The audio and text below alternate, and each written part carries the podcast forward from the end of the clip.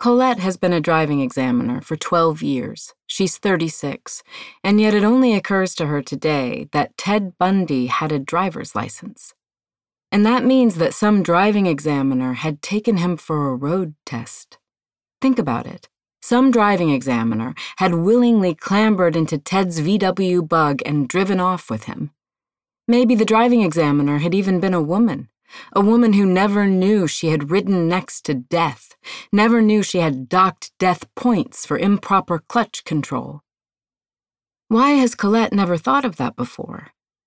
But she thinks of lots of things lately that she hasn't thought about before. It is early February in Maryland, the day as bleak as a pen and ink drawing done on old gray paper. Bare trees, muddy snow, the road clear but scored with white salt stains like the scars from old injuries. Colette parks behind the DMV building and walks up the sidewalk to the employee entrance. She's a little late, and the other driving examiners are already there Vic, Greg, and Alejandro. Vic is a pointy faced man of about 40, with slicked back dark hair who looks like a weaselly sort of hood, or maybe just a weasel, with his small eyes and vicious smile. Before landing here at the DMV, Vic worked as a bouncer, a roadie, a security guard, a fitness trainer, an auditor, and a head cook. Name a job where you got to intimidate people, and Vic has held it. Greg is an older man with bushy salt and pepper hair, a bushy salt and pepper beard, and horn rimmed glasses. He looks like a retired history teacher, and is, in fact, a retired history teacher. He likes to do cryptograms between examinations. No one knows why Greg works as a driving examiner, instead of enjoying his retirement and doing unlimited cryptograms at home in his underwear. Colette worries that Greg has been unwise with his pension and is short of money, but Vic says it's undoubtedly that Greg doesn't want to stay home with his wife. Greg's wife packs him the most elaborate lunches Colette has ever seen, with all the food in undersized portions. Tiny sandwiches, miniature quiches, itty bitty salads in old baby food jars, cupcakes no bigger than a quarter. Can you imagine living with a woman who packs those lunches? Vic asked. His choices are probably to come here or stay home and help her organize her toothpick collection. Colette thinks he might be right.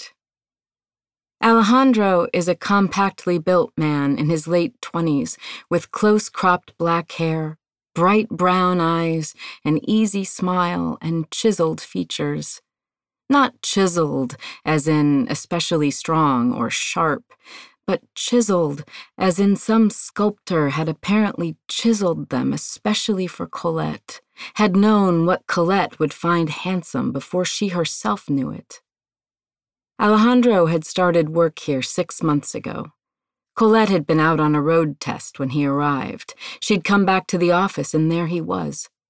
He rose to shake her hand and introduce himself, and Colette dropped her clipboard. Sorry I'm so distracted, she said, leaning down to retrieve it.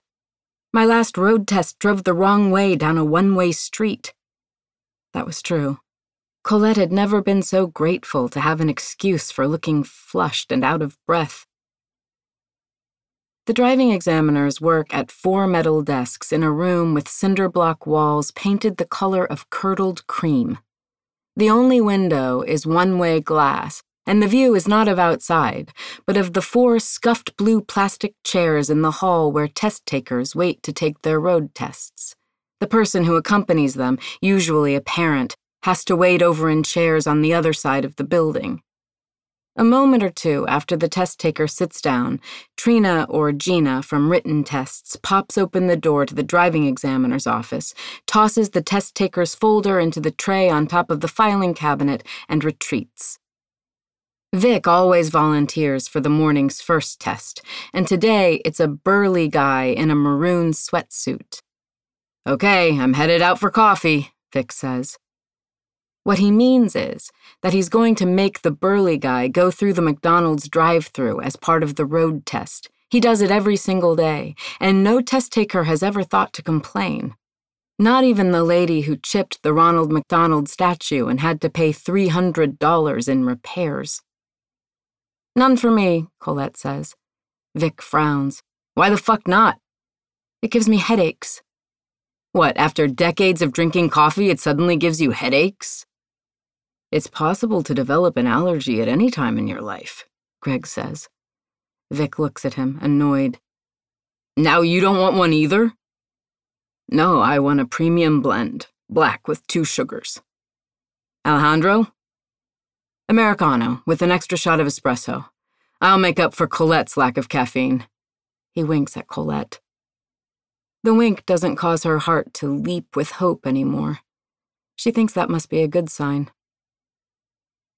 The driving examiners are supposed to work in strict rotation, like a batting order lineup, the first available driving examiner taking the next test taker. But Colette and Vic and Greg have long ago developed their own system where they assess the test taker through the one way glass and study the paperwork in the test taker's folder and make their own assignments. Rules apply, obviously.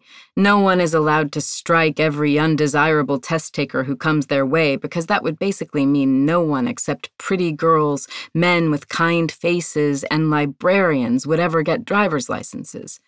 But they can pick and choose to some extent. None of them liked to take old people. The problems with old people were endless hearing loss, vision loss, memory loss, slowed reflexes, confusion. It broke Colette's heart when she saw some elderly person shuffle out to take their test and knew that person had once been lithe and slender, brimming with intelligence and verve. And she knew that the old people still thought of themselves that way. They had no idea the younger, more capable versions of themselves had decamped decades ago. It was heartbreaking, but it was also fucking scary. The old people led you out to their Lincolns and Buicks. They didn't approve of foreign made models, and the cars would be ringed with dents and scrapes, little souvenirs of the places the old person had driven. And off you went on a hair raising road test with someone who could barely see past the hood. They straddled lanes, ignored stop signs, braked abruptly without cause, accelerated suddenly also without cause, pressed simultaneously on the brake and gas pedals, drove over curbs, nearly drove over people. All of them, every single one, remarked without irony about how more drivers honked their horns nowadays, how there'd been a mysterious uptick in honking recently the old men said it was because young people are so entitled they couldn't wait for anything. The old ladies said it just showed no one bothered to learn proper manners anymore. No driving examiner liked to take teenagers either. Teenagers were almost scarier than the old people. Teens had excellent vision and hearing, superb reaction times and hand eye coordination, but their prefrontal cortexes were not fully developed. Teens were always speeding, running red lights, weaving in and out of traffic, tailgating, pulling out in front of oncoming vehicles. All this when they knew they were being tested. Shouldn't teenagers be used to taking tests and know how to concentrate? Weren't they beaten down by the educational system's focus on standardized testing? Apparently not. Colette had had teenagers behave in ways she at first took to be pranks, checking their phones in the middle of the road test, answering their phones in the middle of the road test, taking their hands off the wheel to do a little victory car dance after turns, reaching into the back seat while driving to root around for a water bottle. Nerves accounted for some of the behavior, but Colette thought most of it was just plain old terrible teenage judgment. But the test takers weren't all old people and teenagers. There were many other categories, and these were the ones the driving examiners were eager to volunteer for, depending on their own strength and style. Sometimes Colette thinks that Vic becoming a driving examiner had been like an artist picking up a paintbrush for the first time, that rush of exhilaration that comes from finding your calling. As a driving examiner, Vic can intimidate people full time and in the privacy of their cars. He breaks people down and enjoys doing it like a professional torturer. He excels with aggressive test takers, the impatient executives in power suits who carry briefcases to show how important they are, the medical professionals who wear scrubs or white coats to show how busy they are, the people who can't stop tapping their shoes and checking their watches, the awful and angry types who shout at DMV employees. Vic meets these test takers with a shine in his small eyes his sharp, crooked teeth bared in a predatory smile. He takes them on the most challenging routes, requests impossible accuracy in parallel parking, asks them to read road signs that have already blipped by, shakes his head, and clucks his tongue just to unnerve them. Vic is a bully and a tyrant. But sometimes when Colette watches him swagger out to meet a suited, loud voiced man who has just yelled at Trina or Gina in written tests, her heart swells with gladness. Justice will be meted out swiftly. Greg's style is loose, casual, almost bumbling. He goes out to meet the test takers, still pulling on his coat his clipboard fluttering with papers, a cup of coffee sloshing in one hand.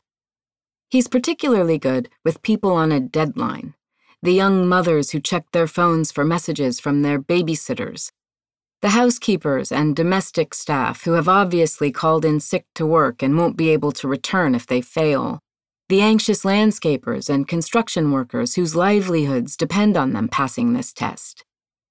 They seem to understand that this cheerful, bearded man considers the test a quick disruption of ordinary life. The sooner it is over, the sooner they can get back to their jobs and he can get back to his cryptogram, and they adopt his efficient attitude. Colette knows her own strength as a driving examiner is her ability to project calm.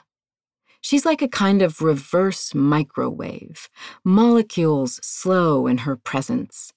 She approaches test takers with a gentle smile and a measured step, her fine blonde hair smoothed into a low ponytail, her pale gray eyes free of makeup or judgment. She keeps her voice low, her gaze steady, her movements smooth. She volunteers for the extremely nervous test takers and all test takers are nervous, it is just a matter of degree.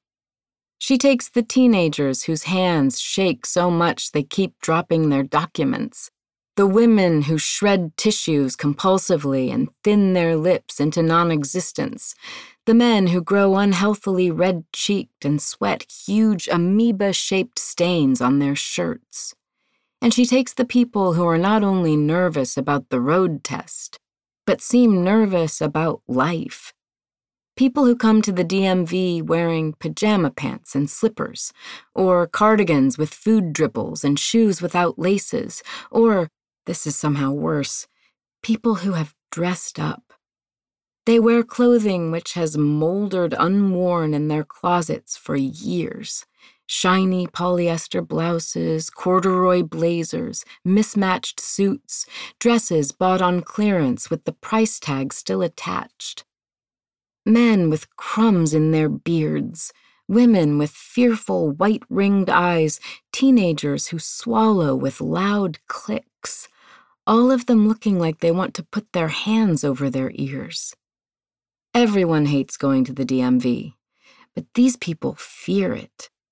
These people don't function well in the world for whatever cause anxiety, illness, trauma, abuse, or just a lifetime of having been bullied by assholes. But they still need to get places. So here they are to get their driver's license, and Colette is here to guide them through the process as gently as possible. I know you're nervous, but this is no big deal, she says to them softly. They look at her with mistrust. Everything is a big deal to them. I'm going to talk you through it. No surprises, okay? I'm not here to trick you. I'm here to help you. I want you to pass.